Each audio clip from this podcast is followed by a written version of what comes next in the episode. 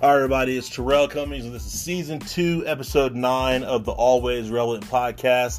Today, Dane and I have a special guest on the show, the guy we've been talking about, Lee, our resident genius, resident mixologist, resident chef, resident do it all. He's going to be on the show discussing our part two of hospitality and what happened to the hospitality industry. So we got that. We got a little bit going on with the college football rundown. As always, talk about the NFL, Bengals, Browns, and how they're both disappointed at the last minute. Um, rapid fire topics with Dane. Get real with Dane. Mess with your money with Rel. We're bringing in this segment. Let's uh, for Lee's drink recipe. Let mix it up with Lee. So that's coming new as well. As always, relax and take notes at the end. We have a full day coming. We're excited for it. We hope you are too. So here we go. Enjoy the show.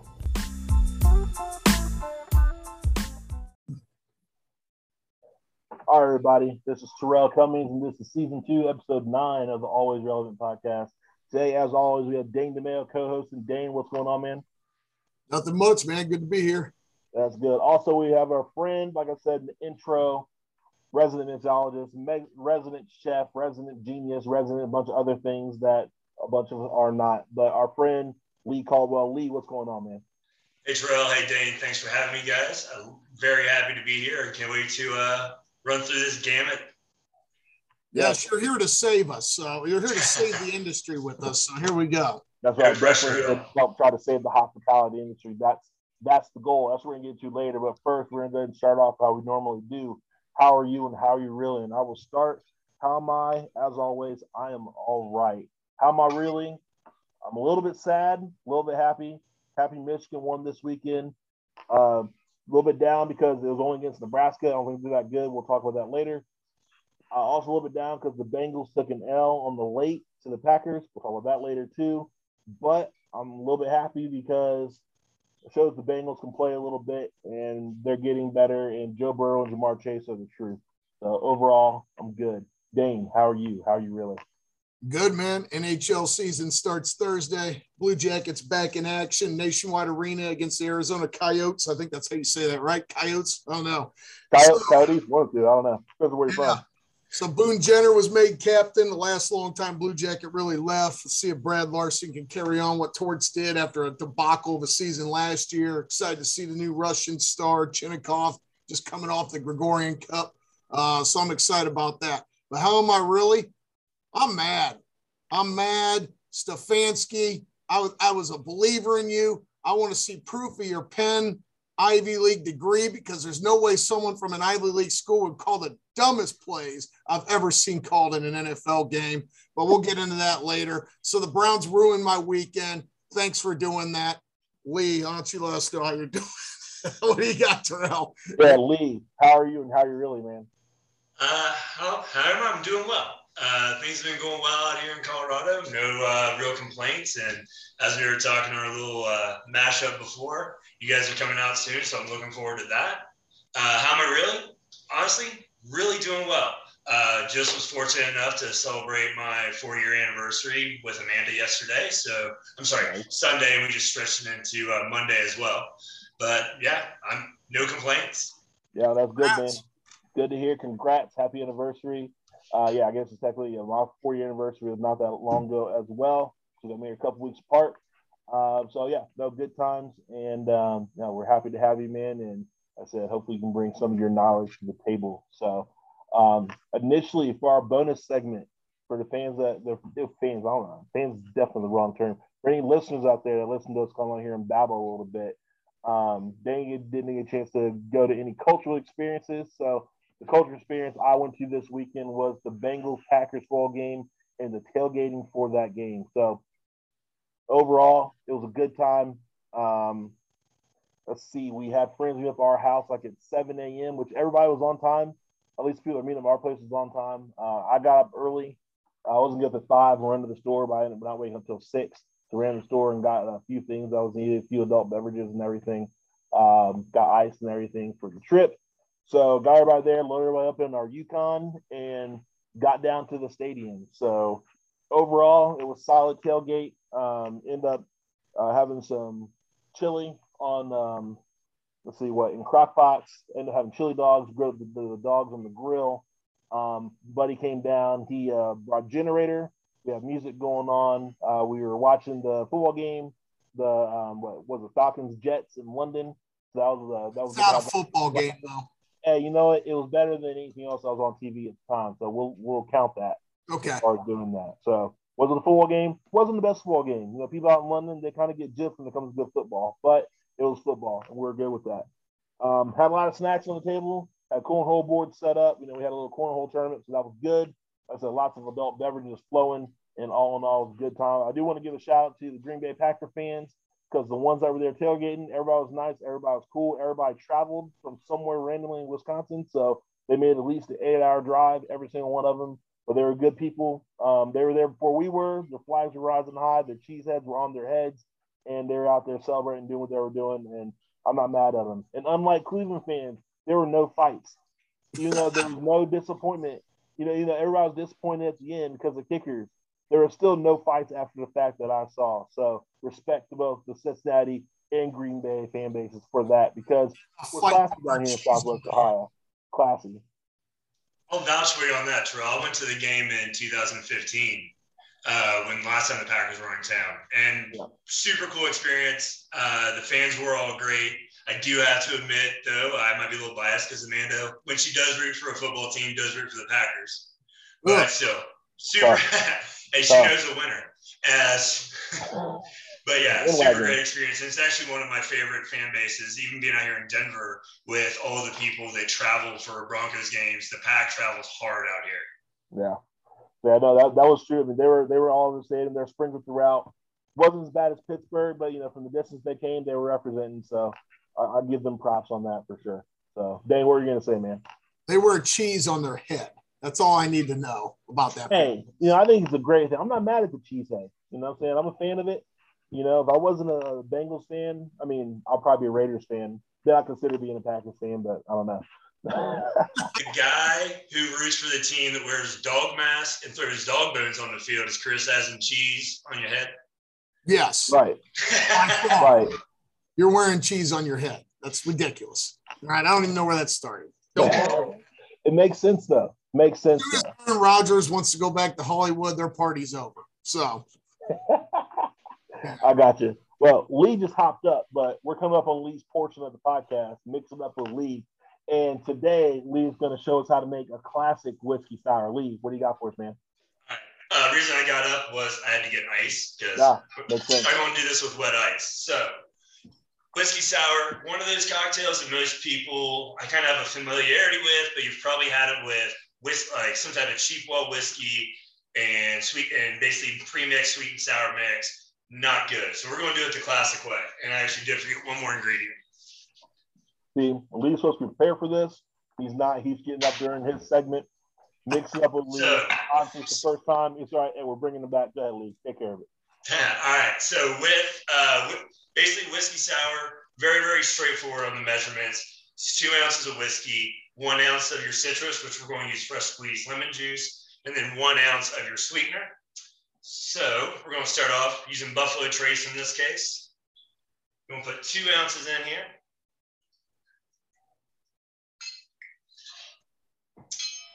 After that, we're going to go with sugar. So in this case, it's just store-bought simple syrup. I know sometimes when I give you guys these recipes, I realize that I've got an entire bar behind me to work with as opposed to just a few ingredients that everyone might have. So one ounce of simple syrup goes in there as well. Uh, this is lemon juice. I just fresh squeezed it right before we got on here. Another ounce of this. And Terrell, I can send you the actual specs. So if you want to post them up, make it a little bit easier cool. in case everyone has a hard time following me. Yep, uh, bitters, got to use bitters in a cocktail. I like using bitters in any whiskey cocktail, period, but definitely uh, in a whiskey sour. We're just going to use two dashes. Uh, th- these are Fee Brothers. Uh, usually I like Angostura, but I was out here at home and King Supers or Kroger didn't have any. And then last but not so basically this will work for anybody whiskey sour. Um, for me, I like to jazz it up a little bit and add egg white to it. This is just about half of an egg white. I separated it before, so you guys didn't have to watch me do all that. We got to just throw it right on in here. Now, instead of like normally you shake a drink, you shake it on ice and all that. But because we have egg white in here, we need to emulsify it. So you're going to do what's called a dry shake. Just put everything in here, without any ice. You really want to make sure these are locked and loaded because uh, you're going to create pressure in here. I like to shake with two hands. Um, I just find it's a super safe way, but give it about 10 seconds. Yeah, you know. That's why DJ has that shake weight video. That's right. That's that's exactly what I thought about DJ and the shake weight Oh, yeah. video. It's a great shoulder workout. That's why you don't see many bartenders with a narrow back. But yeah, give it about a good solid 10 seconds or so because you're basically whipping it. Same I, when I uh, when I need to make whipped cream for something here at home, actually I do just the same exact thing, which is whipped cream or with heavy cream and sugar. But yeah, so we're gonna put a good amount of ice up in here. I don't like to use a ton of ice in my cocktails here at home, just because one, I don't have really great ice. But put a good amount in your small tin, lock them back in together. Give it another 10 second shake. Gotta work hard to be a, a mixologist, dude. Gotta work hard. Yeah.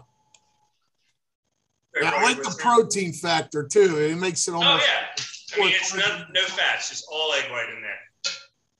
So then the other aspect I like to do is I like to double strain this because while we did use the egg white, you don't always want all of the like stringy parts in your drink. So this is just like a tea strainer or a fine strainer. That looks good. Move this down. So what your cocktail is going to look like? These egg whites are going to settle up on top. And it will clarify that here in a second. And then the other part is for the garnish, nice little lemon twist. If you can, try to express it like this way. As you saw the drink just like shimmy there, it's because I actually got those oils off. Twist it again, drop it in. Cheers. Okay. Nice, nice. All right, I'm gonna, I'm gonna have to try this. I'm gonna try this one. Uh, maybe you send the recipe. Like I, I think I, I can remember what you said, but in case I didn't, I either watch this or I'll look the recipe when it comes up. There you go.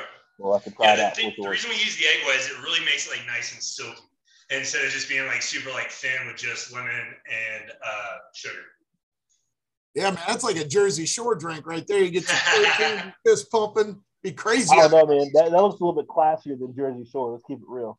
I mean, But- I will say if uh, I've known, I've worked with a few bartenders from Jersey, and they do seem to have this like innate ability to shake a drink in just a different way than everyone else. Yeah, you have to come out. Come out.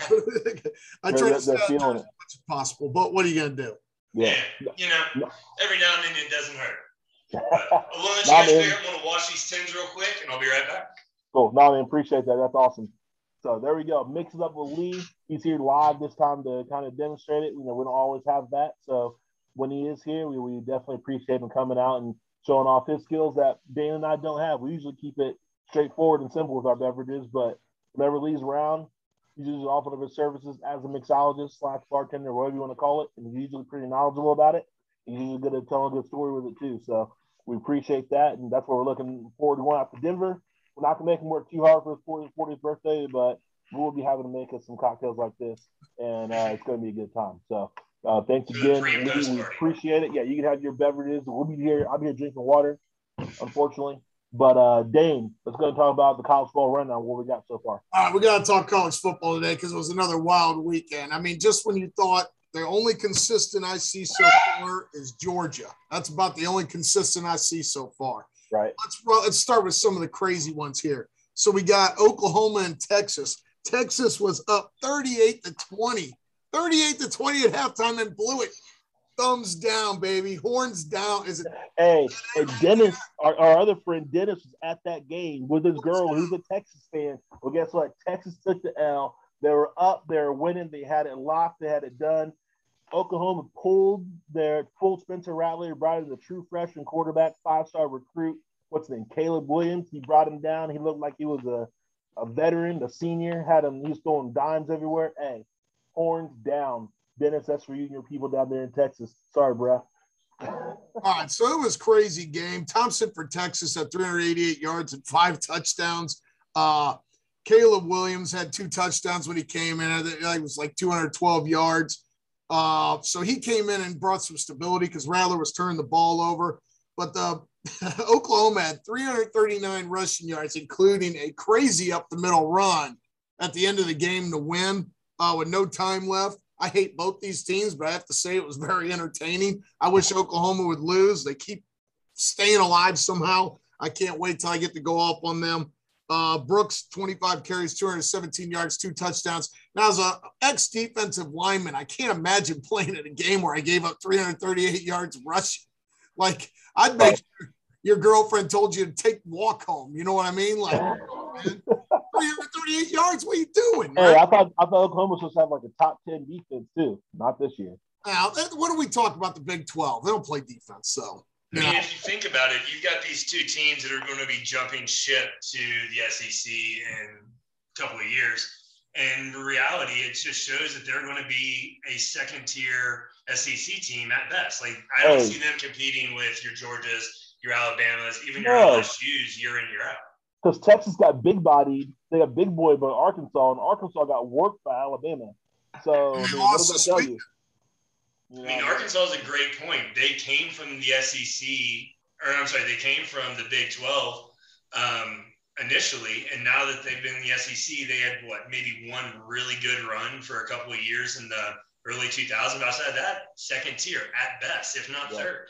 Yeah, for sure, for sure. Let, us keep uh, let's keep the rushing theme going here, right? You brought up Arkansas, so Arkansas loses to Ole Miss at Ole Miss, 51-52. Arkansas had 350 rushing yards and four touchdowns. I was watching this game. It looked like a track meet, not a football game. Uh, what? Uh, Ole Miss 324 rushing yards, five touchdowns. What happened to defense? Who gives up 300 something yards rushing? Hey, SEC apparently. Wow. besides Georgia, besides Georgia, SEC, they've they've gone downhill. So my love affair with Arkansas is over. I'm breaking up with them to the curb. Done. So oh, quit.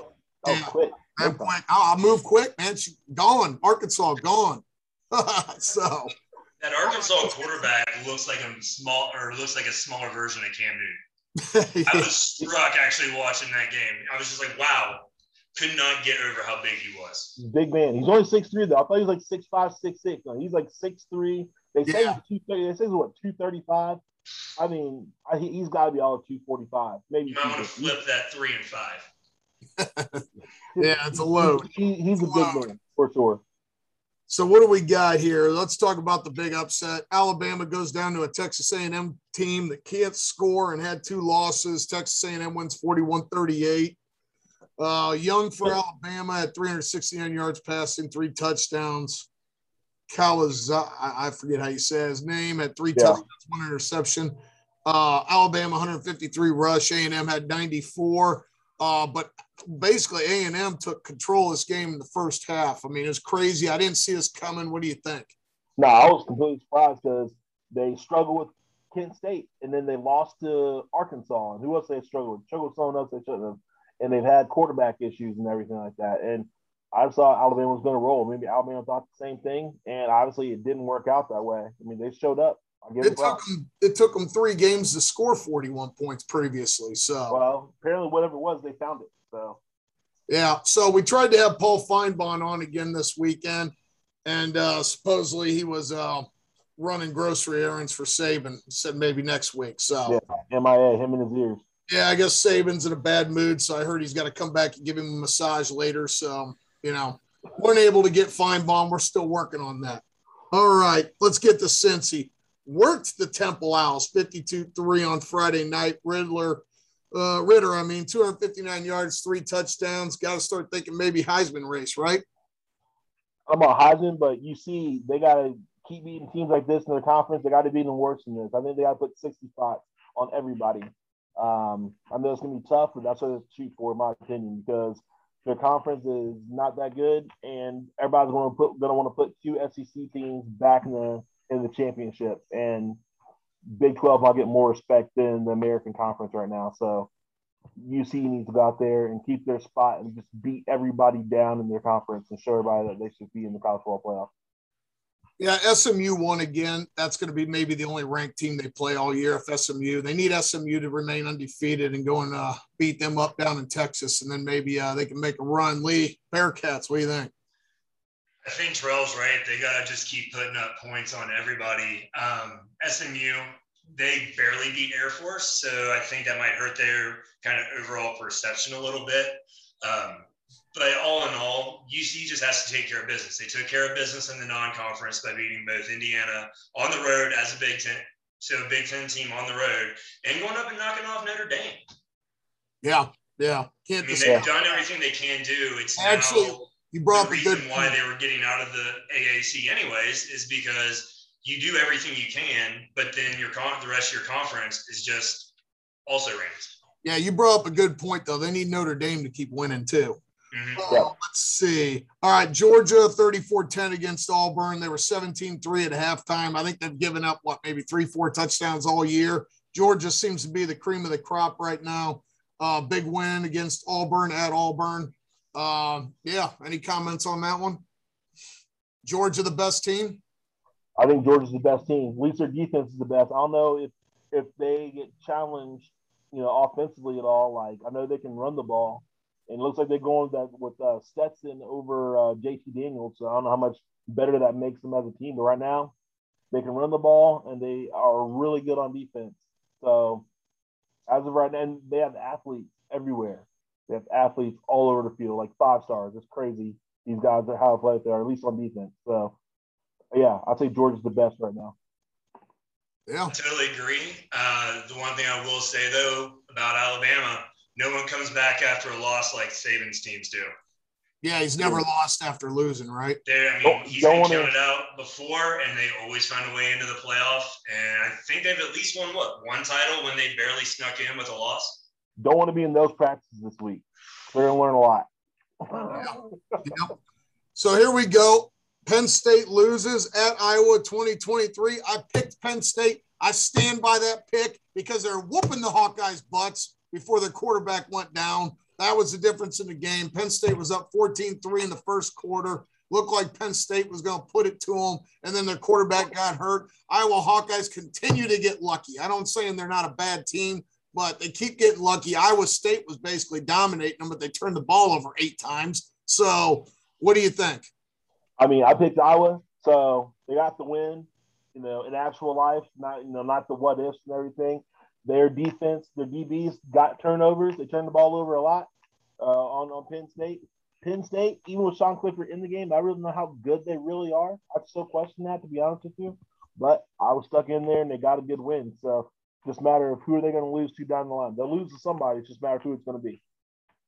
Dane, you should be happy as an Ohio State fan. It puts it basically resets the schedule for the Big Ten East or whatever yep yeah, Ohio State needs Iowa to run the table because they got Penn State anyway. So you're right. Uh, let's see here. But Penn State's pretty good when they have their quarterback. They are. They're, they're going to be a tough out. Real quickly, then, some of these games Michigan State remains undefeated 31 13 at Rutgers. Thorne had 340 yards, three touchdowns. Michigan State starting to look a, looking a little threatening here in the Big Ten. Uh, anybody want any any anybody a believer in Michigan State? I think that they're playing bully ball in their coach's image. I'm a little worried about Michigan State. I think they're just bruisers, and I think they're going to be there when it when it counts. I worry about when Michigan plays Michigan State this year for sure. All right. Sparty never quits. Sparty never quits. Okay. Kentucky's undefeated 42 21 over LSU after beating Florida. Kentucky had 330 rushing yards, 7.3 average, three touchdowns. So we start talking Kentucky football. No. Yes. No. Yes. no. You should. Yes, you should. You know why? Because Kentucky football is recruiting Southwest Ohio like they should. They're starting to play some good ball, and they're starting to beat some SEC teams that were powerhouse. Give Kentucky some, give Kentucky some respect. Let's go. Kentucky won't get those players as long as Fickell stays at UC and does what he does. Right now, if, if UC played Kentucky, my money's on you, you on uh, UK to win. Ooh, Ooh I would take that bet. I, I hope it's that. a bowl game. I hope it's a bowl I game. I think Kentucky no, is better athlete. UC's not in a, not in the playoff. That if they're not in the playoff, but if they're in the playoff, what if Kentucky and UC run the table and meet the first round? Hey, forget about Georgia. Honestly, if you're looking at it right now, Kentucky's in a better position to make the playoff than UC is. Yeah. Well, yeah. If they run the table in the SEC, I mean, that's all you got to do. No big deal. Just back to the little strength of, t- strength of schedule thing. All right. The only reason we're going to talk Irish because I hate him is because Lee's on. Notre Dame 32, Virginia Tech 29. Notre Dame pulled one off in the final minutes. What do you got for us? I mean, they played Virginia Tech in Blacksburg at night. It was a blackout. It was, if anything, it was kind of appropriate. It came down to a kick to win the game. Yeah. That's probably true. The only thing that made it better for Virginia Tech is it was on a Thursday night.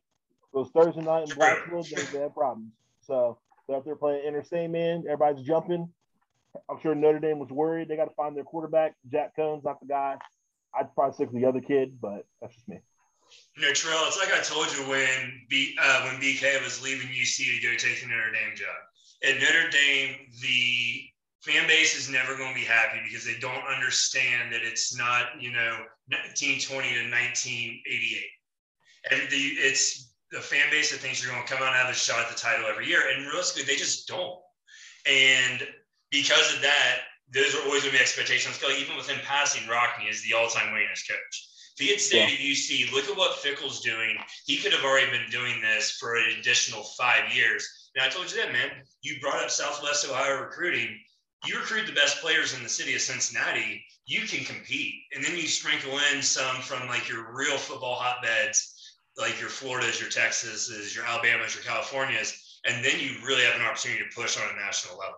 Problem is, those kids from those sunny places don't want to go to South Bend because the only thing good in South Bend is the Golden Dome at Notre Dame and the stadium, and that's about it. No offense anybody from South Bend, but if you've been there, you know what I mean.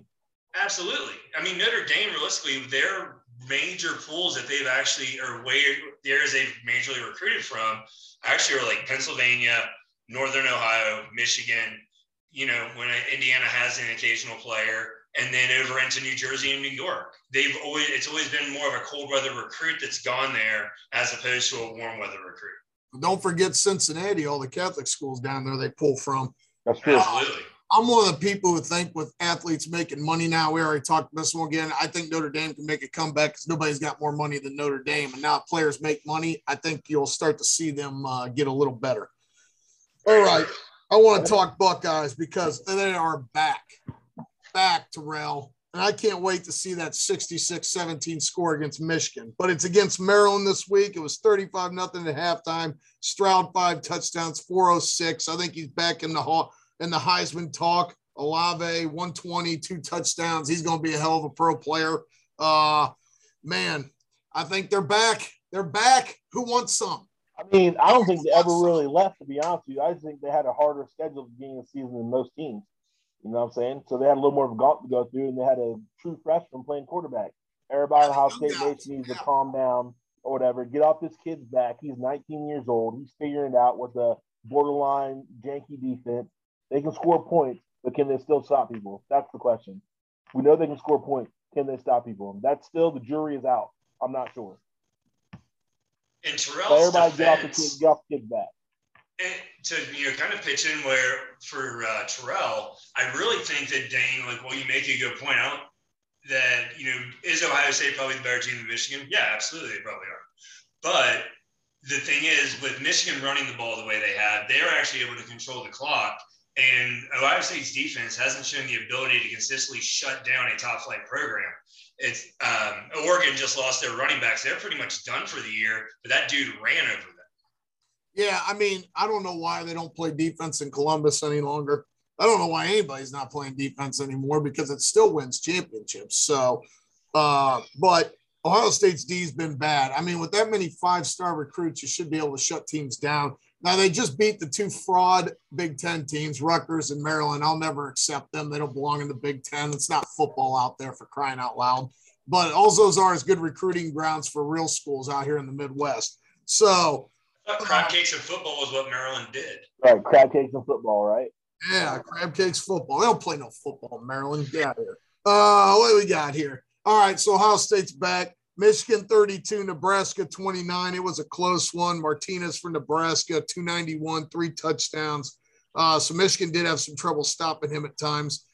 Uh, Michigan had 204 rushing yards, though. They averaged 5.9. That's usually a recipe for success. Haskins, 21 carries. Looked like it was 124, two touchdowns. It was a good game.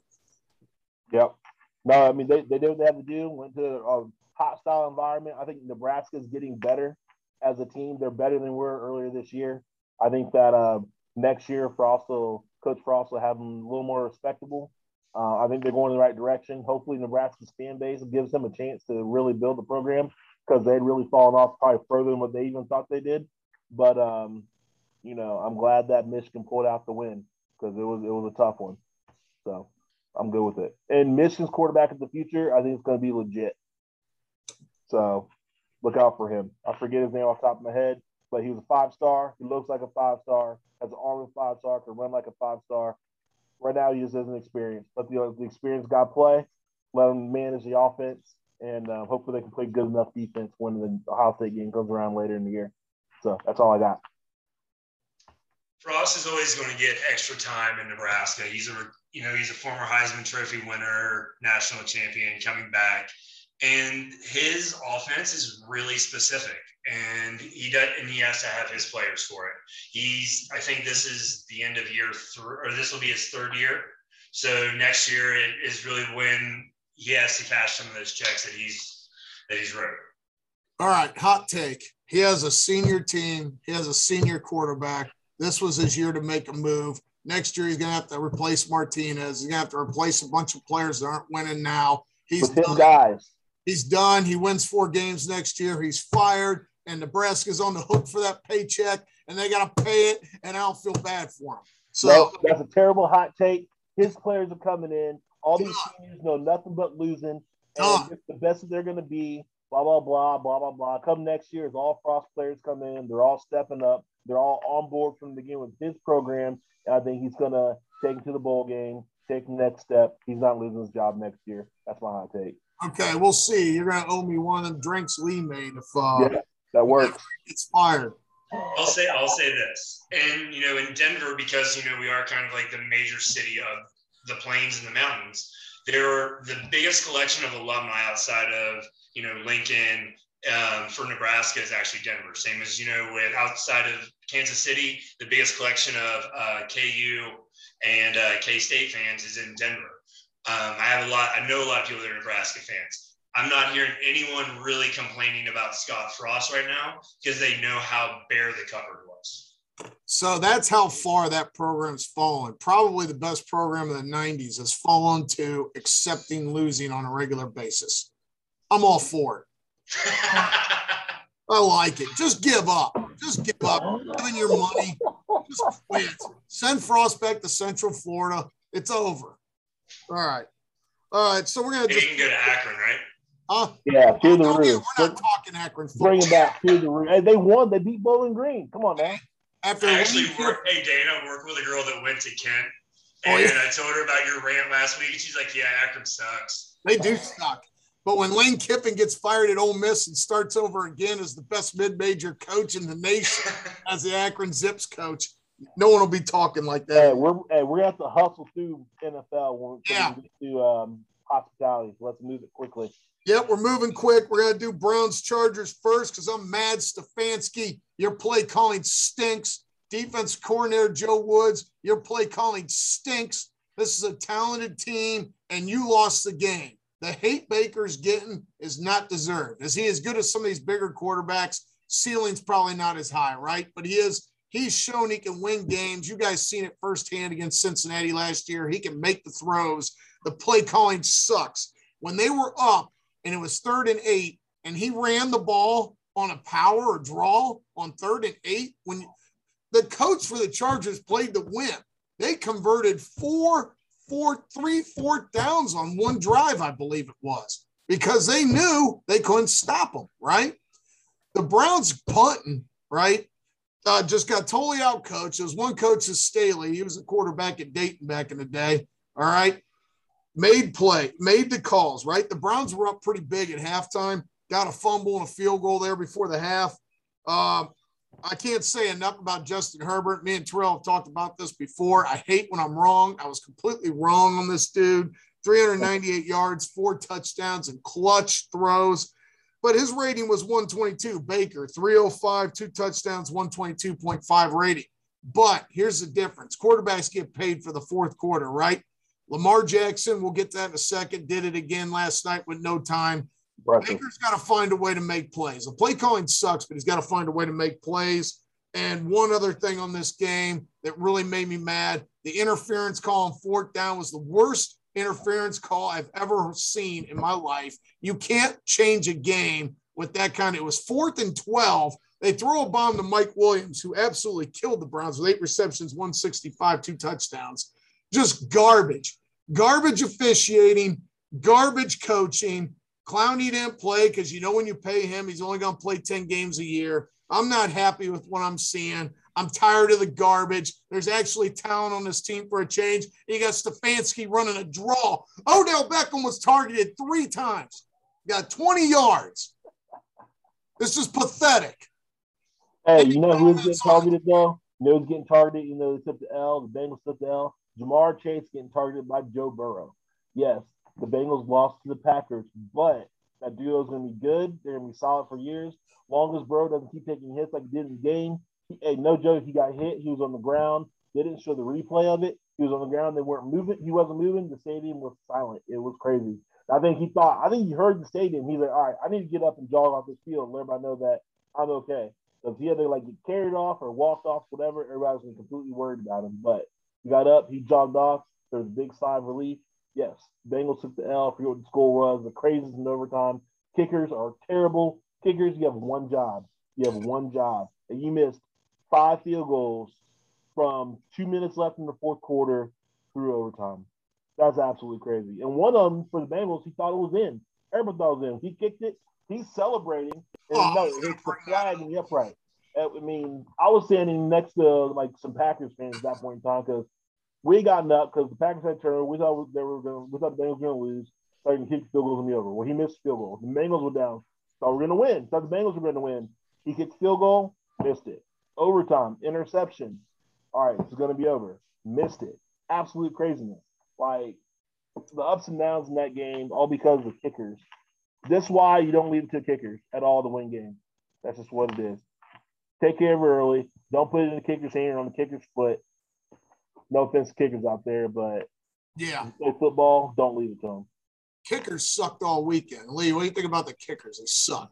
I mean, it's one of those games where if you, it's one of those things. If you think about it, Tom Brady's not Tom Brady without Adam Vinatieri.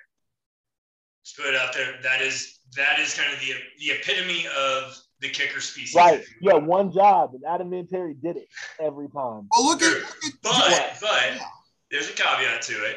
I guarantee, I know that Dan. I guarantee you played in at least one game where you guys thought something was totally in hand and either went south or you had to come over some overcome something to win the game. Yeah, I lost a state championship my senior year because we missed a field goal in the third overtime that would have sealed it. Ended See? up losing in five. No offense, that guy. I love that dude. He baller. But you know, it happens. You know what I mean? So everybody's experienced the kicking thing. I just did in a rough spot. For me, like one of my like I think probably my favorite game I played in my entire time in college. Uh, we ended up having to go, I think, to triple overtime because our kicker missed a chip shot uh, against Thomas More our senior year. Yeah, yeah. So I mean, it everybody's experienced the kicking thing, but a kicker also can save you. It's just the only thing you hate about football is is you bust your butt for all that game, right? Like look at the Colts last night. They had that game in hand, and that dude said his hip hurt and just started missing field goals after. I mean, my God! But like Terrell said, put it in the end zone. Put it in the end zone. Play to win. That's what the Chargers did. You know what? And then the Chargers actually missed a field goal to tie the game at 42, right? And you know what I said at the time? Worst thing that could have happened to the Browns because now Stefanski has a one point lead and he's going to run a uh, Woody Hayes offense for the next two plays. It doesn't work anymore, and they're going to lose the game. Stefanski, what's wrong with you? You want the Penn. You didn't go to Akron. You want the Penn. What's your problem? Who's calling? Hey, Ivy League school too. You think? Hey, you think he know better? Think you know oh. better? Hey, you also think that this was. You also think this is get real with Dane. It's not. This is just the NFL segment. Oh man, are we, are we doing the rundown, or are we just gonna go straight to hospitality? Real quick, Steelers 27, Broncos 19. Broncos back to life, although Bridgewater had a pretty good game. But bottom line is, uh, Steelers were able to run the ball. Najee Harris 23, 122 and a touchdown. So Steelers got some life a little bit. A, lot, a little bit of life here against Denver. Yep. Uh, Agreed. Real quick, the Chiefs, I, I, agree with a lot of what the pundits are saying. They're probably done. They just don't look good right now. They can still get hot, but that division's good. The Bills are going to win it. Uh, they won 30 right. Buffalo Bills. Stand by it. Yeah, they're they're killing people. Like this, like you know, Georgia stuff in the NFL. Josh yep. Allen, man, he's going to be a wild card, so they're still they're still going to be dangerous. Yeah, I want to just yeah, yeah. I want to come back to life. Vegas came back to life. Uh, the East is garbage, and the South isn't impressive, and the North I doubt is going to get three teams in because they're going to beat beat the hell out of each other. Yeah, and here's another hot take. I think Lamar Jackson might win another MVP. I watched that game last night. No doubt the Colts gave it away, but he had 442 passing yards by the end. Well, four touchdowns, 14 carries for 62 yards. Dude had like over 500 yards of their offense was on him. That team, that team is terrible without Lamar Jackson. Wasn't he like over over eighty percent completion percentage or something crazy? Yeah, yeah like, he was awesome. He was awesome. Everybody says he can't like read defenses and read coverage. You're out of your mind. You're throwing for 400 yards in the NFL. Come on. It's man. a good defense. I know their defensive backs were depleted. I'm going to give Wentz a little love. He was pretty good. Not his fault. Kickers can't kick. 402 yards, two touchdowns. That was probably the best game I've seen Wentz play in a long time. But the Ravens are garbage garbage without Lamar Jackson. That's how good he's been. Obviously, Josh Allen's going to be in the MVP discussions, but his defense is awesome. The Ravens actually suck. They have two things they have a kicker and a quarterback. And what do we just say? You're going to win games. You got a kicker and a quarterback. Lamar Jackson would have got killed for losing to Detroit if Tuck wanted to hit that 66 yard field goal, right? Not true. Not true. Yeah, so that's where I'm at with that. That's the NFL rundown obviously. Oh, no, before we go to the next segment, I do want to give some props. Because obviously Tom Brady is doing well this year. But you know who looked super fast was Antonio Brown on that long touchdown. Do you see that? He caught the ball and he left everybody. Like there was no thoughts about it. He caught it, he was gone. He didn't look like he was he 33 years old, something like that, 34 years old. No, he's older. Yeah, I was a win a race from him to DeSean Jackson. Those dudes are two of the fastest dudes in the league, and they're like 30, 33 plus years old. That's impressive. And I'll, I'll tell you, uh, you know, Brady had five touchdown passes, 44 years old or something like that. It's crazy. Eat his Wheaties. That TB12 diet. He's not liking it. Vampire. All right. So, Dane, Lee, or Lee, we brought you on because Dane and I a couple weeks ago talked about how can we save hospitality. We talked about all the different things that were that all the different issues we had in the hospitality industry, whether it's hotels, restaurants, Ubers, you know, DoorDash and those types of services. What's going on? What can we do? And what the, what's the problem? And I don't know if we really have truly topic to start with though, but there's a lot we can, a lot of directions we can go. So, what are your thoughts, man? Um, I mean, hospitality right now, as an industry and as as a whole, is totally in flux. Um, that's just being totally honest about it. Um, the so you know, I, I, remember for me, like I've been in hospitality for 18 years. I started doing this when I was 22 years old. I'll be 40 in November. And I, and, you know, something I got into, I thought would just be a short time thing, but it really became kind of a part of who I was. And, and for a lot of us that arrive in hospitality, doesn't matter if you're front of house or back of house, um, cooking or, you know, bartending and serving, in a way, kind of, you just kind of fall in love with it. And it, I mean, because it's not an easy job that's flat out it's not. It's one that requires late nights. Um, the level of multitasking you have to do is incredible. The uh, i mean i'm for me i get told all the time at, by the other vendors in my workplace they're like oh wow you're just always smiling all the time. And in my head i'm like one i don't realize i am and two it's because that's just part part of my uniform. Like i go in and i am here to make sure that everyone has a good time. So that can be kind of draining at times. But by and large like i love what i do I love, you know, even doing like the little cocktail demo we did before. And I had my boss, a boss for me back in Cincinnati. It was actually uh, Gordo uh. And I think Dane, you probably came to that bar when I worked there. Um, when I told Ray I was leaving, he was like, Hey man, I just want to let you know that you'll always be able to provide for yourself. You'll always be able to put food on the table for your family because you're good at what you do. And for a lot of us, especially that were working in hospitality in 2008, 2009, 2010, you know, we kind of rode out that recession pretty well. Truthfully, like I mean, it was in a way, food and beverage has always felt like it's recession proof. Well, we found out what happens when people can't go out to eat. And the hospitality industry was absolutely decimated during the pandemic, and we're still trying to figure out how do we come back from it. Um, there's a lot of things that are on the table right now. Like you go out to eat, a lot of times, like Dane, you were talking about getting like really faded or just gross menus out here. Um, you're not seeing a lot of actual hands-on menus anymore. It's hey, scan this QR code, and it's on your phone. And that's sometimes you order straight from your phone. Sometimes you're actually ordering with a server. Um, bartenders, it's always different. You're the interaction is way more intimate than what it is with a server and a table between a bartender and a bar guest. It's different. Um, but you're seeing a lot of depersonalization happen. and that's part, that's a big change. Uh, the other thing, like we were telling you guys, we were doing kind of our pre-show rundown.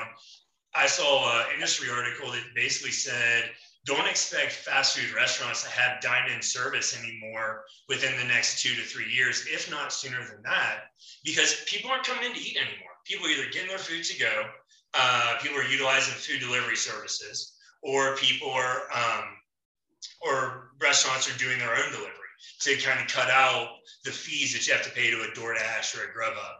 So that interact, that person-to-person interaction is going to become less and less. And I think people have grown accustomed to that through the pandemic and just so much food delivery happening. Um, I, I also think that on on that note, I also think that restaurant owners or you know those franchise owners or whatever they're running those businesses, they could probably recoup some of their costs too with that because they don't have to have as many workers in the facility because they don't have to have cashier as many cashiers worked in the restaurant, work in the front of the house, working to clean the front of the house or whatever that may be, because you know a lot of the interactions done, you know, through technology, you know, through their phones, through tablets or laptops, or you know, they place orders in those different ways. So that's another way that, that you know for the restaurant, they're probably trying to figure out ways to recoup their money that they're losing, and that's the way they can cut costs it's a problem that's facing almost all industries in a way is how do you battle the actual human component or how do you balance the human component of, against automation? And that doesn't matter if it's hospitality if it's in a warehouse if it's in a factory. There's that's always kind of been a balance that the worker in a way has had to focus on. Um, I think, and but you know, as you're saying, like you should be able to streamline that if you're putting more people into the production side of it. Um, but that's not the case. I just saw yesterday, I think it was on NBC News, that there was a survey done of like, I wanted, it was over three months, and over 15% of the orders coming out of drive through windows are wrong. That's a fact. And I mean, I've heard you go on about that. Around here down the road where I live. Yeah. Um, so in, in reality, like if if you're minimizing the human interaction so that people can focus more on putting out a product, the product should be put out more accurate. No, that's not happening. And, and, and it's not. Well, and you know why? Because they're trying to like, especially those fast food places. They're probably they're probably trying to keep up with those numbers or those metrics that are um, that, that they can track, and that's going to be probably speed of service coming through the drive-through. So they're trying to get through these orders because now mm-hmm. they have longer drive-through lines, and you know, people are probably waiting there honking the horns or whatever, like what's taking so long, blah blah blah, whatever else, and they're messing up orders. And, yeah. and there's really no way to really come back from that. I did a little investigation this too, real quick, on the uh, wrong orders. So here's part of the problem with the wrong orders, and I can see where this would be a major problem, right?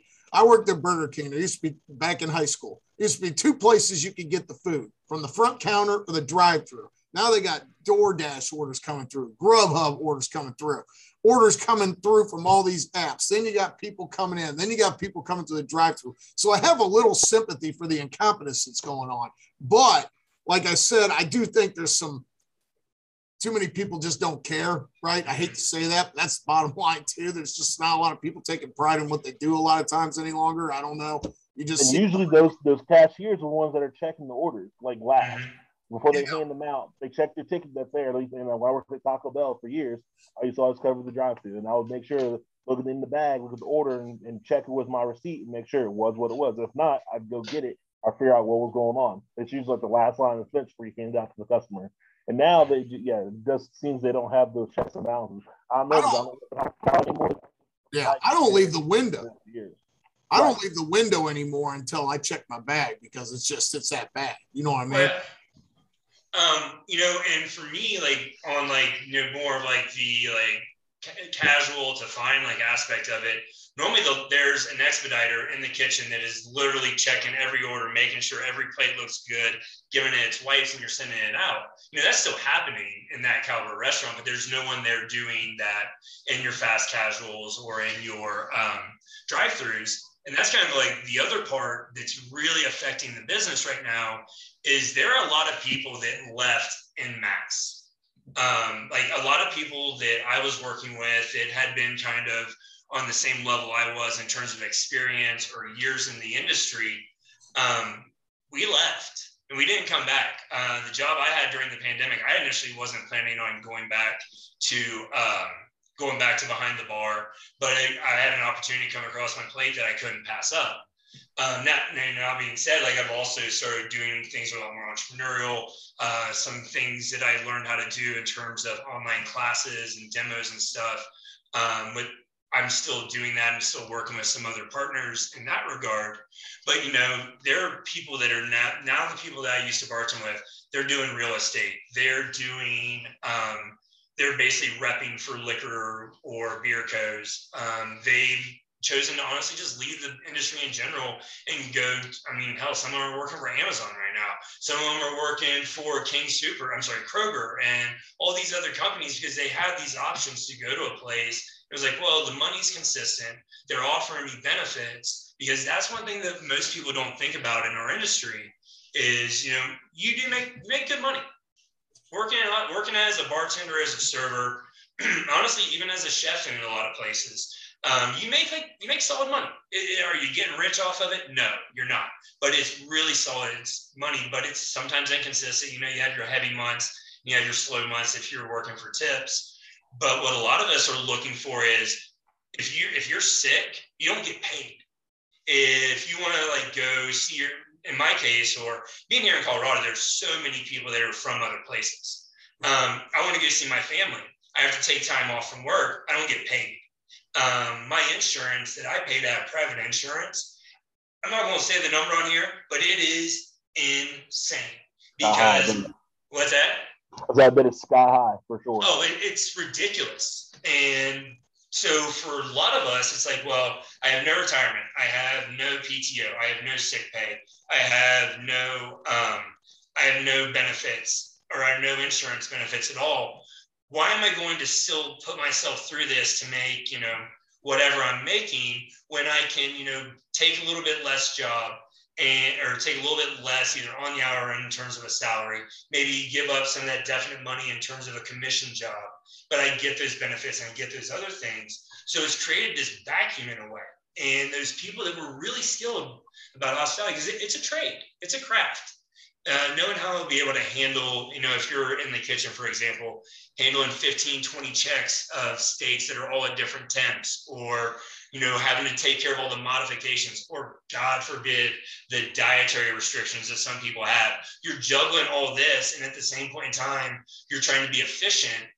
And th- that's a learned skill, that's a learned pace to work at. And a lot of those people are gone. And that's why it takes forever to get your drinks out. That's why it's taking forever to get your food out. So uh, even fast food orders are coming out messed up because people are like, nah, I'm good on this. I'm going to go, you know, I might be able to. I mean, the other thing too is like in Colorado, we're fortunate. I sent you that thing a while ago, Terrell, about how I saw a tip minimum wage in Ohio is going up to 920 an hour. Well, minimum wage in Denver is 15 bucks an hour. And for tipped minimum wage, so tip minimum is less than regular minimum wage because you figure a solid amount of your income is going to come from tips. Our tip minimum wage in Colorado is a couple of dollars higher than what the actual minimum wage is in Ohio. So there's also that translation where people are like, I'm not going to come in and have to deal with all these headaches I already have to deal with and get paid less than what I feel like my labor is worth.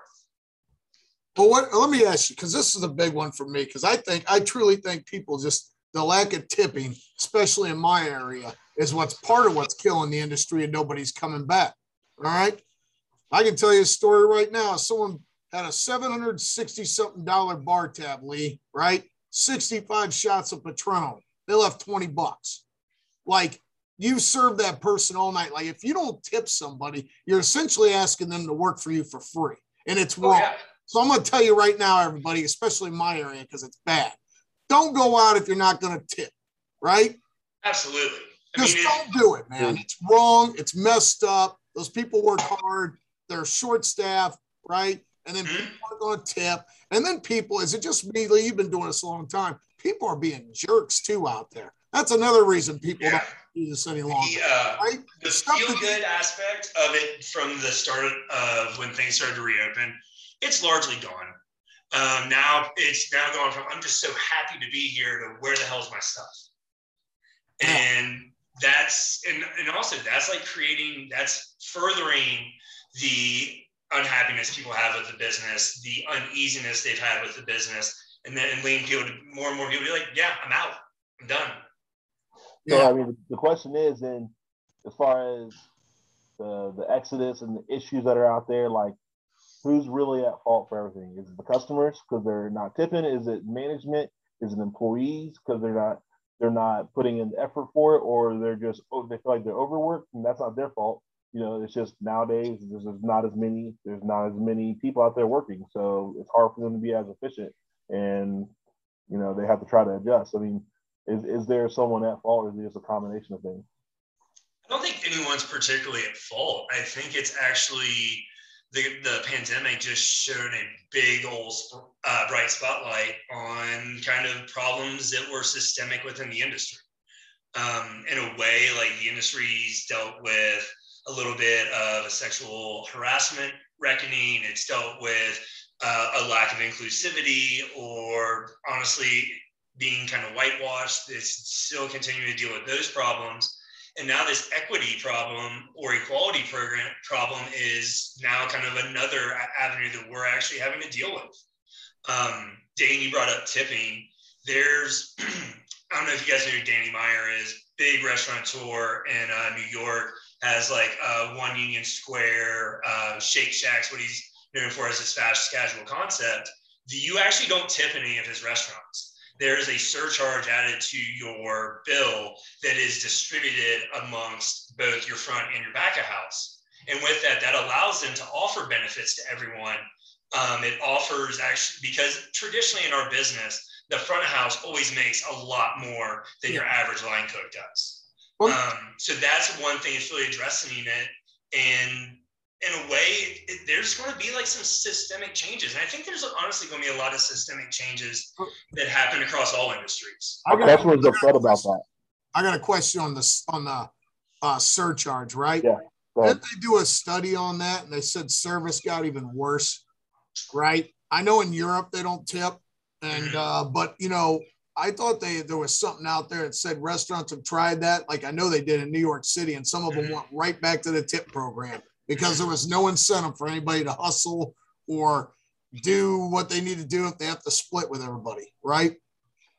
Isn't that an issue? Don't you think? Um, I've not seen basically communism, man. Might as well be Russia if they're gonna put a surcharge on it. Well, if you think about it in a way, yeah, I can see how being guaranteed a tip is being guaranteed essentially money on top of the, cost of the food and the drink. Uh, could lead people to could lead some people to complacency. That comes back to your managers and your leadership, though. Um, I've been really, I've been really fortunate that everyone I've worked with as a manager, especially here in Colorado, or in something I've even done when I've managed or led a team, is that we we hold ourselves to a standard. And if your people don't hold yourself themselves to your standard, you either get them to that standard or you get them out the door. Um, all in all, I do think that one thing we do a lot out here in Denver is it's not uncommon to see tip pooling between both like your bar staff, your service staff. I mean, the place I currently work at, we pool the tips for the entirety of the week and then break that down to an hourly rate regardless of what shift you work. Um, and for us, that like increases, increases in equity. Um, or I'm sorry, it increases our equity, not inequity. Um, so I think that's good.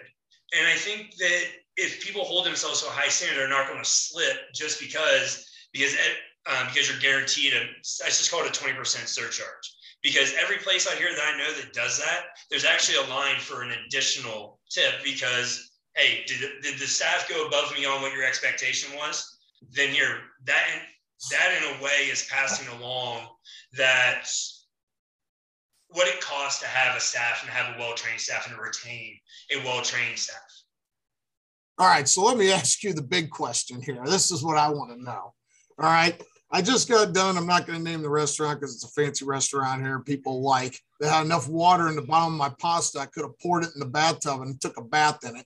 Then I got mozzarella sticks. They're black as uh, coals that you've seen on the picture. Yeah, right? I saw them. terrible.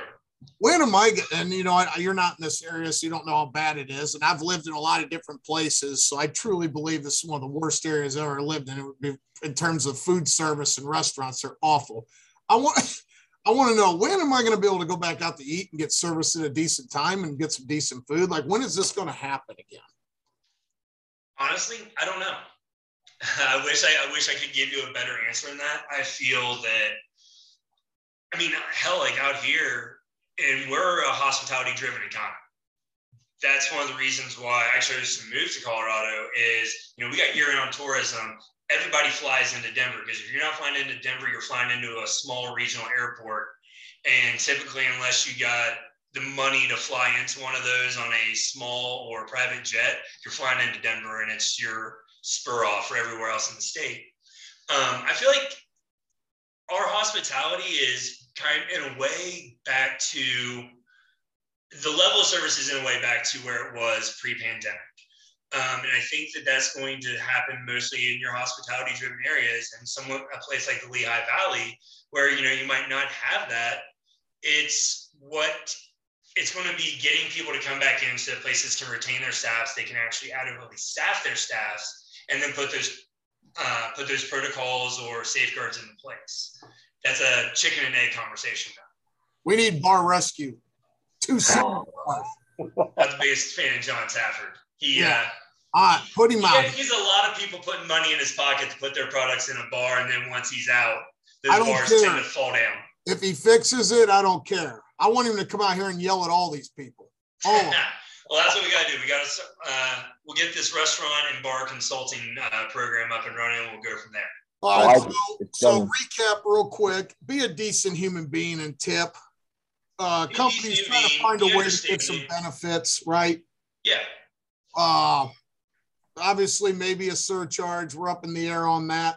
Uh, you know, uh, treat people with respect, customers. I think I, I honestly believe a lot of it's customer driven. You ever follow the angry bartender? Oh, you ever follow yeah. that? That, oh, that yeah. just go on that people and you see how bad it really is, right? Also, managers treat the employees with respect. Yeah, treat managers, yes. Treat your employees with respect. Quit preying on young girls. Quit doing all the creepy stuff. Uh, Amen. you know, and I don't know, like a lot of these owners get involved in your business. What's the number one thing on bar rescue? The owner doesn't know what the hell's going on, right? Doesn't know the cost of anything, doesn't know how to manage his business, right? So, you know, that's some of the things that's got to be fixed. I think it's fixable, but ultimately, people just need to be decent human beings and treat each other with respect and tip, right? I think yeah. treating I mean, people. I think that's, I think that's a, just like treat people with respect, understand that it's a tough time for everyone and that we're all working through it. And as pissed off as people might get when they have to wait for their drink or have to wait for their food, as a staff, we're not being like, oh, it's no big deal when you know, I don't. The last couple places I've worked at behind the bar, they've been more like a food hall type of concept where we're not actually handling food. But from when I used to manage full service restaurants or when I would bartend in full service restaurants, there's it, it, it drives us crazy. It spikes our anxiety when we can't figure out why in the hell your food's not out yet or why your drinks aren't out yet. And we're trying to figure that out just as quickly as y'all are because we all know that if people are unhappy, it takes just you know 30 seconds for an upset person to blast you on yelp or facebook or instagram or whatever platform it is and if it's the wrong person man they can wreck you and they can yes. wreck a business yes. just because they're they're upset they're vindictive and we're trying our best Lee, all I want is clean silverware. If I'm with two people, I want two napkins. Dude, I want a server I, to come over to me and actually get my order. I don't want brown lettuce in my salad, right? Come on. Come on. You don't want your cheese extra crispy. Yeah, I don't want, what was that? Dude, it, it, I'm not gonna lie. It's uh service as a whole, it's rough. I mean, it's there are people right now that I that are they're trying, but they don't they have, don't have they don't have the right systems in place. And then but also a lot of and a lot of them too, and I'll be straight with you, bro. There's a lot of people in the business that are here for a cash grab. Yeah. and don't take that level of pride or i mean I, I can tell you the stuff that i used to have to do even working in you know chain restaurants that, that were you know casual to upscale casual you know, the level of stuff I had to do, and then like some stuff I see, like how we just went out to eat on Sunday, and you know, the service was fine, but it was just kind of for Amanda and I, as people that have both been hospitality professionals, it's like, whoa, where like where's the fall down at here? All I know is, and this is the one thing I'll finish with that makes me as fired up as anything. When you go into a place, there's hardly anybody in there. There's three, four people working. They're screwing off like it's Vanderpump Rules, and all I want is a drink right? I what is the deal? You. That makes that probably fires me up more than anything because I'm not blaming that on anything other than just manager. Probably the manager needs some uh, that's correction. Manager, and that's people just not taking pride. In Hiring the wrong right. people, nobody cares, and then they want you to tip them, which I'm that guy that does anyway. But you know, sometimes I can understand why they're not getting it too. So it goes both ways. So we might have to we might have to have a, a part three as far as this. I'm sure there's still plenty to talk about, and probably we probably talk about a few different things we really want to as far as this. So Lee, we'll definitely have you back out here to talk about this uh, hospitality industry, how we can save it, because obviously we're not going to do it all in one show.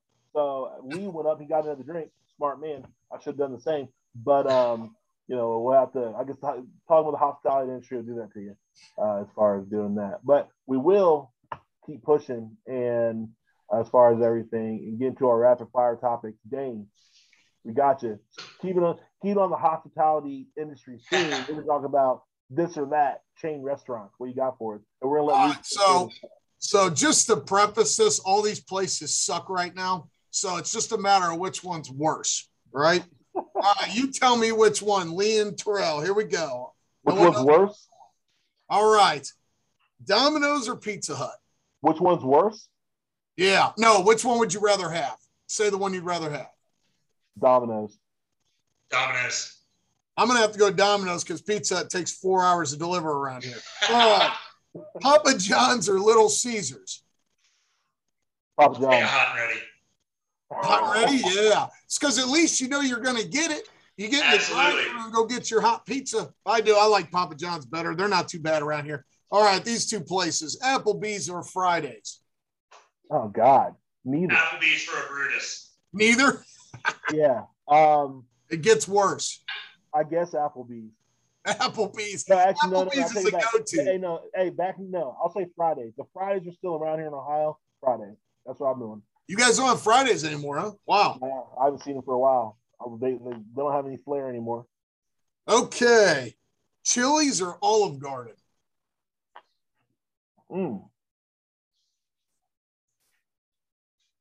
Olive Garden to me has gone downhill. It's been garbage for years now. It used to be. See, I've never been a huge fan of Olive Garden. Like I've had it more recently, and I've, it's been on the up and up for me. I, would rather go get like um, Lee. Where'd you used to work? I mean, I'm gonna go with Olive Garden. Are you? Yeah. I'm gonna go with Chili's. I'll, I'll say Chili's. But Lee, where's the place you used to work back in the day? Italian restaurant, Bravo. Oh, uh, Brio. Yeah, I really yeah, I like Brio. Yeah. I mean, Brio's solid. What do we got? Bonefish or red lobster? This one's pretty easy for me. I mean, I'm going to say bonefish for the bang bang shrimp, but red lobster for the rolls. Cheddar Bay biscuits beat bang bang shrimp any day. Yeah, red lobster biscuits aren't to die for. It's like food crack, right? But bonefish, and you know what? The bonefish around here is actually pretty good. They're not. They're they'll serve you actually. I know. I actually go there because I know I can actually get a meal there. That's what it's come down to. I just go where I know that I'm going to get served, not what I feel like. All right, Waffle House or Sonic? I hit Sonic kind of on the regular because I feel like whenever uh, we're traveling into the mountains, I can usually find a place to get a uh, breakfast toaster and a cherry limeade any time of day. But but I will take Waffle House. I just can't find one out here close. I can find both out here close. Uh, if it's during the day, Sonic for sure. Uh, if it's after midnight, after beverages, Waffle House. Uh, I agree. Waffle House, especially after uh, Tanqueray and tonics. All right. Sheetz or Speedway? Speedway. There's no Sheetz out here. I have no idea what Sheetz is, but I hit a Speedway a lot, even though we ain't got them out here either. You guys don't have Wawa either, right? Nah. No, that's that's a Philly thing. I thought you We guys got, had like, Sheetz. They uh, have Sheetz. They have Sheetz. and Sinclair. Oh, they have Sheetz in uh, uh, Ohio in the part, you know, from Northeast. All right, let me Oh. ask you this: Do you guys have Turkey Hill? No. Like the ham? No Rutter's. No, it's uh, it, they have like gas stations out here. Uh, with the food. All right, so that one's a wash, everybody. But you know what I like about these places? The gas station made to order is probably better than and quicker than any of the other places around here.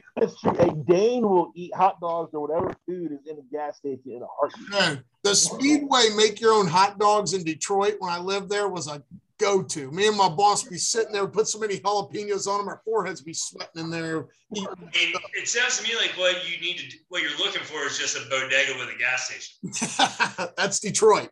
All right, what do we got? Uh, she, okay, Popeyes or KFC. We'll finish it with my favorites: chicken. Popeyes, spicy.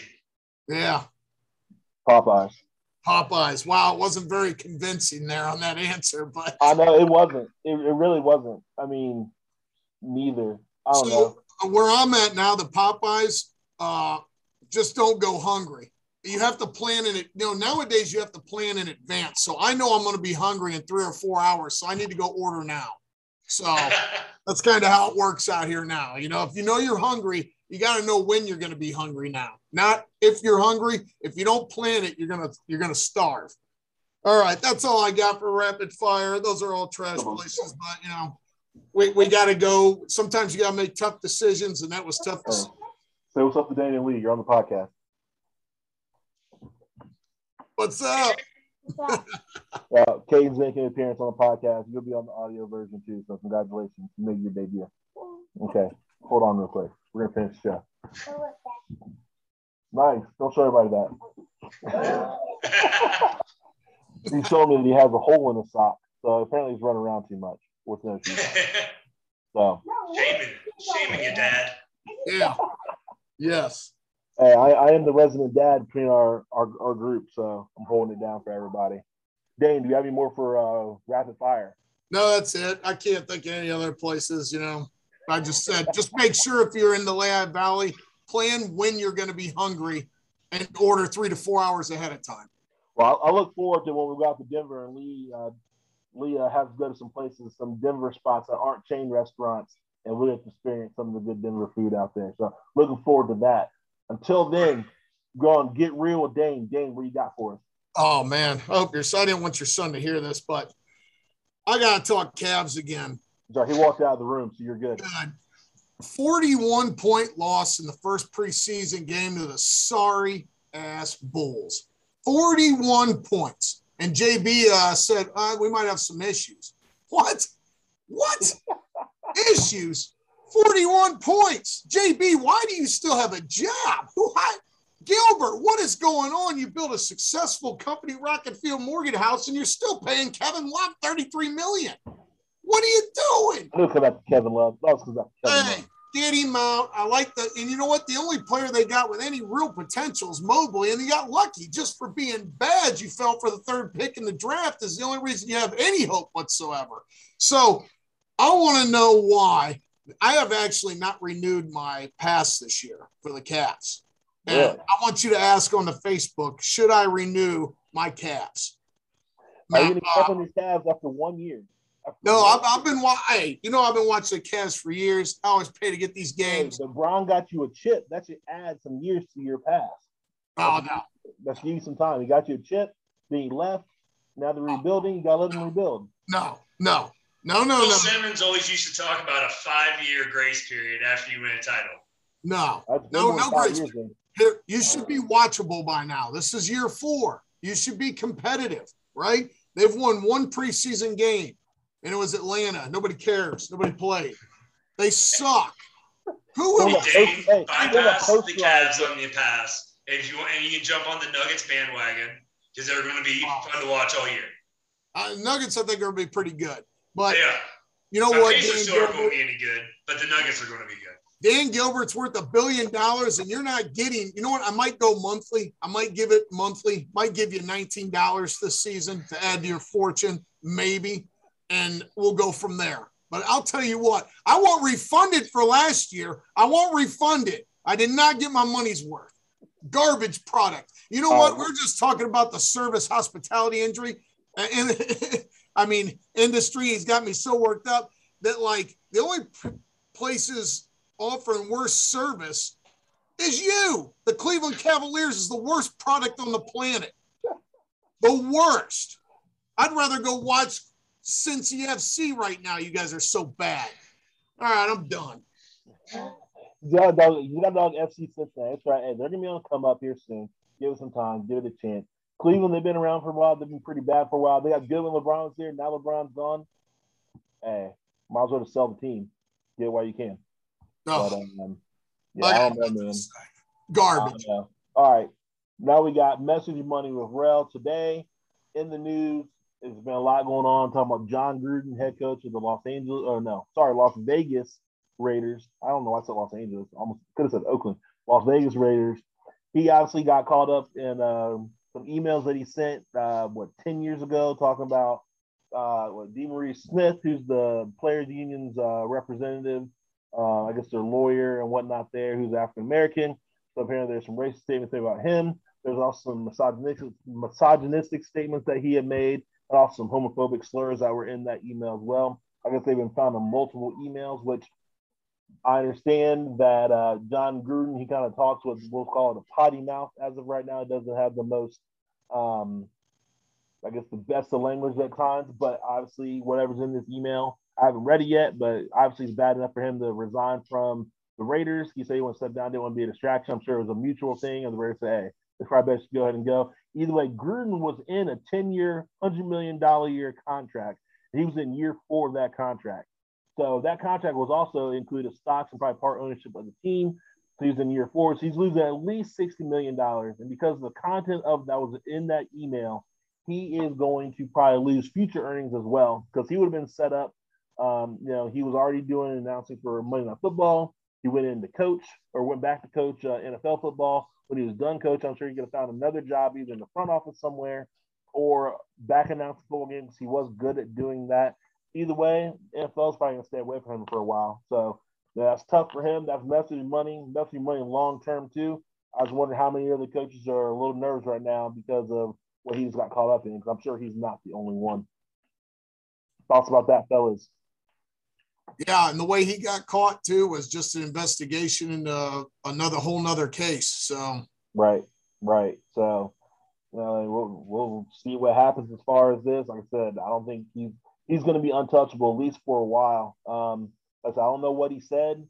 obviously, like things, some things that were, you know, there's some slurs that are out there that were probably a little more acceptable 10, 12, 15 years ago that definitely aren't acceptable now. And people getting called out on it. And, you know, it's tough because people may be different from their past and whatever, but, you know, right now, I think he's kind of the example right now, too. So, we'll see what happens on that um, going on in the future. So that's why I mess with money real because losing 60 mil plus, you know, probably wasn't going to take you to retirement. It's hard to find jobs that are paid this kind of money. They don't fall, they don't just hang around on trees. So that's a tough spot to be in for sure. Hope he saved up. So on that note, Lee, we want to thank you for coming out and talking with us about the hospitality industry, giving us your little expertise as far as beverages. You mean your our resident mixologist and everything. Uh, always have a good time, uh, as always. Um, what you got for us, man? In closing, do you have any kind of social media handle, anything like that? Uh, honestly, not so much uh, to plug right now, but I will say in terms of the uh, Jon Gruden thing, if uh, you say you can forget it, if you write it, you regret it. Yep, so true. People should people should watch what they write. If they're that concerned about some things, don't write stupid stuff. there's a lot of things that fall in the category of stupid stuff. So if you think it's stupid, don't write it. It's pretty simple. I don't care what it is. So I'm with you on that for sure. So until then, like I said, we're gonna we're gonna finish this up. Um, I'll have one more segment for our audio uh, listeners. Uh, relax and take notes. But until then, you follow us on Facebook at Always Relevant. Uh, follow us. We have this on YouTube. Just look it up. Look us up. Always Relevant. A L W I S. And then in quotes, Rel R E L L. And then event E V E N T. Always you can hashtag Always Relevant as well. You can find us that way too. Uh, look me up on Twitter at franchise 1122. Look up Dane at D DeMayo. Um, you have questions for us, let us know. You have comments, let us know. That's what we know a lot of you are interested about the hospitality industry last time, so we wanted to talk a little bit further about it. I'm sure there's plenty more we could talk about it and get into. Uh, we just really kept it high level so that we probably dedicate a whole show to it, to be honest with you. So, something we're looking forward to in the future. We'll be interested in talking about again with Lee. Lee, man, thanks for coming on the show. We definitely appreciate it. Dane, My pleasure, guys. Thanks for having me. Dane, any final thoughts?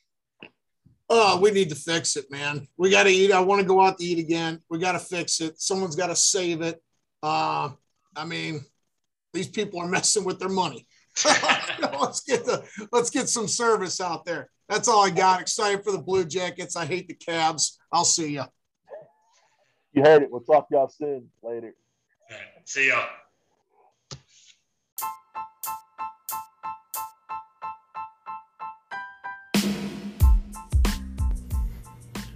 Hi, everybody. Uh, this is Terrell again um, for our last segment, Relax and Take Notes. And today it was just, I just, I didn't know I was going to talk about this or not, but it was just interesting because um, what I want to talk about is just kind of racism in general and the talks we have with our kids as far as racism. Um, you know, this past weekend I was golfing with some friends in a golf scramble on the east side of Cincinnati, um, in the town of Goshen and um, you know was on the fairway, um, getting ready to hit a shot, and someone drives down the road, drives past, and screams out, um, you know, some some not so great obscenities in my direction, you know, racial obscenities and whatnot, you know, in words and whatever else he wanted to say. And it's just one of those things where, you know, for me, you know, being a being an African American, you know, being out here just makes me think I just need to always remember where I am in my surroundings, and I always do, but it's just that's just a reminder. But another thing I think about is like, you know, what am I going to tell my kids how to act in a situation when this takes place? You know, I love to feel like I love to say that you know this is not going to happen to them, but chances are it's going to happen. To, I have three kids. It's going to happen to all three of them at some point in time. They're going to be called whatever racial slur is out there because that's what someone wants to say what someone wants to do. Um, you know, so you, you want to prepare them for that, but you don't want to kind of ruin the innocence that they have for life either. But you want to prepare them that this is probably coming down the line and this is how you handle yourself in those situations. So, overall, you know, I'm just trying to teach my kids to be the best people that they can be, regardless of how other people are out there treat them. Um, they shouldn't treat someone a certain way just because of their skin color, because they're different, or treat them, you know, any worse than what you want to treat yourself or treat your family. Just have respect for everybody. That's the main thing. And it just kind of sucks that in today's day and age that we're still having these same issues that we've always had. And everybody thinks that they're getting better. It's like, no, they're not getting better. People are just bolder. I don't say bolder. They're always willing to say what they're going to say. Um, it never surprised me when people say what they say. And no, I don't think it's everybody that's racist or that that's willing to say racist comments or whatever. You know, I definitely don't think that. I know that from many friends and many people that I've met over the years. But there's definitely people that are out there and that this is what they this is what they are. This is who they are. This is what they've learned. This is what they know. And it's just one of those things that's frustrating and you just you know you want it to change you want it to stop and you wish that it would and you don't know if it ever will. You know obviously things are better now than they were back in the 1800s but you think they would be would be in, in an even better place than where we are and that's kind of a frustrating thing. So yeah it happened. I shrugged it off and i always shrug it off whenever i hear comments like that but it just always reminds me to always know where I am, know my surroundings, know who I'm around, and make sure I can have those hard conversations with my kids, especially as they get older and start understanding more things about the world, about just how the world is.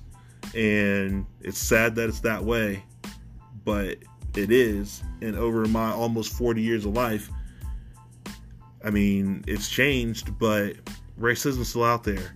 And there's people that believe in it hardcore. And there's some people that, you know, some people are just more in the closet about it. They're more, they're not as open about it. Some of them are, like the guy who was driving down the road. You know, you just never know how it's going to be. So, moral of the story is please go out there and treat everybody with respect. It doesn't matter who they are, what they look like, where they're from, what religion they are, it doesn't matter. Just treat them with respect like you want to be treated. It's pretty simple. It's like the golden rule. Do as others as you like to be done to you. So, you know, there's no reason not there's no reason to call people names or disrespect them for no reason at all. You know, it's unfortunate that our society is like that, but it is and like I said, we have a long way to go as far as change. Hopefully, it changes, and hopefully, there's a way to do that.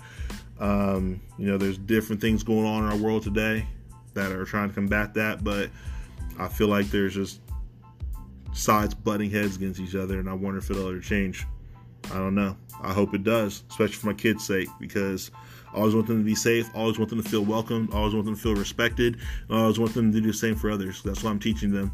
So hopefully, everywhere out there, if you don't have racist thoughts, or racist feelings and you're teaching your kids to be respectable people towards everybody, regardless of how they look or who they are or where they come from, then good for you.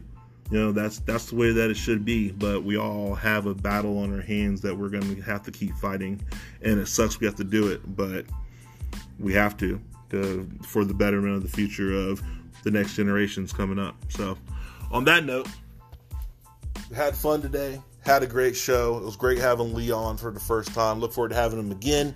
As always, Day and I, we enjoyed the show. Um, got into little things as far as hospitality. Hopefully, we can figure out how we can save hospitality for the future. We'll see what other ideas we can bring to the table. Until then, we hope you enjoyed the show, and we'll see you next week. Later.